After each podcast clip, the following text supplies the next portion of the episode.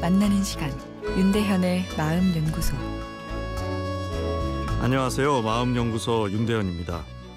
사업가 한 분이 짜증이 늘고 소통이 거칠어졌다고 하소연합니다. 거기에 불면증도 생기고 삶의 의욕도 없고 마음도 계속 불안하다고 합니다. 그러다 보니 사업도 잘 안 되고 소통이 거칠어지니 직원과의 관계도 좋지 않아서 걱정이라고 하는데요. 어, 이 상태로 보면 소진 증후군이 찾아온 것입니다. 뇌는 일을 할 때 불안이란 감정 신호를 잘 사용합니다.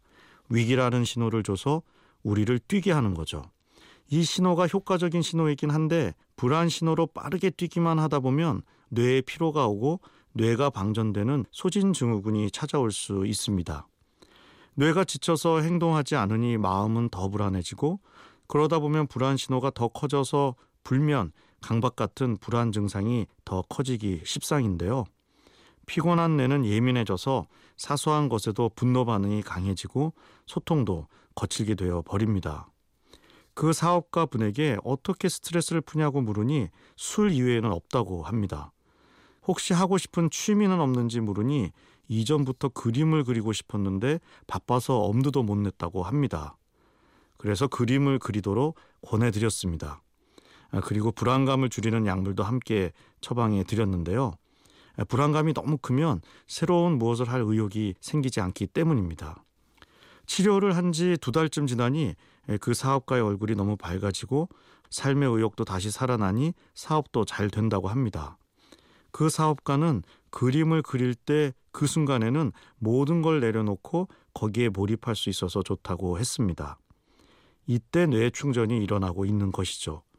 그림을 그릴 때 느린 즐거움을 담당하는 뇌 안에 충전 시스템이 켜지면서 불안 신호로 나를 재촉하던 생존 시스템의 스위치가 잠시 꺼지는 것입니다.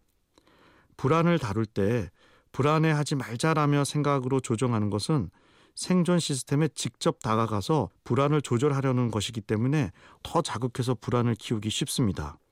오히려 느린 즐거움을 담당하는 충전 시스템의 스위치를 켤 수 있는 무언가를 하는 것이 더 효과적입니다. 불안을 조정하는 것에 힘을 쓰지 말고 가치 있는 것에 몰입을 하는 거죠. 그런데 이것이 생각만 바꾼다고 하루아침에 되는 것이 아닙니다. 운전도 할수록 자연스럽게 느는 것처럼 좋은 사람, 자연, 문화를 즐기는 능력도 꾸준히 해야 점점 커집니다. 윤대현의 마음연구소 지금까지 정신건강의학과 전문의 윤대현 교수였습니다.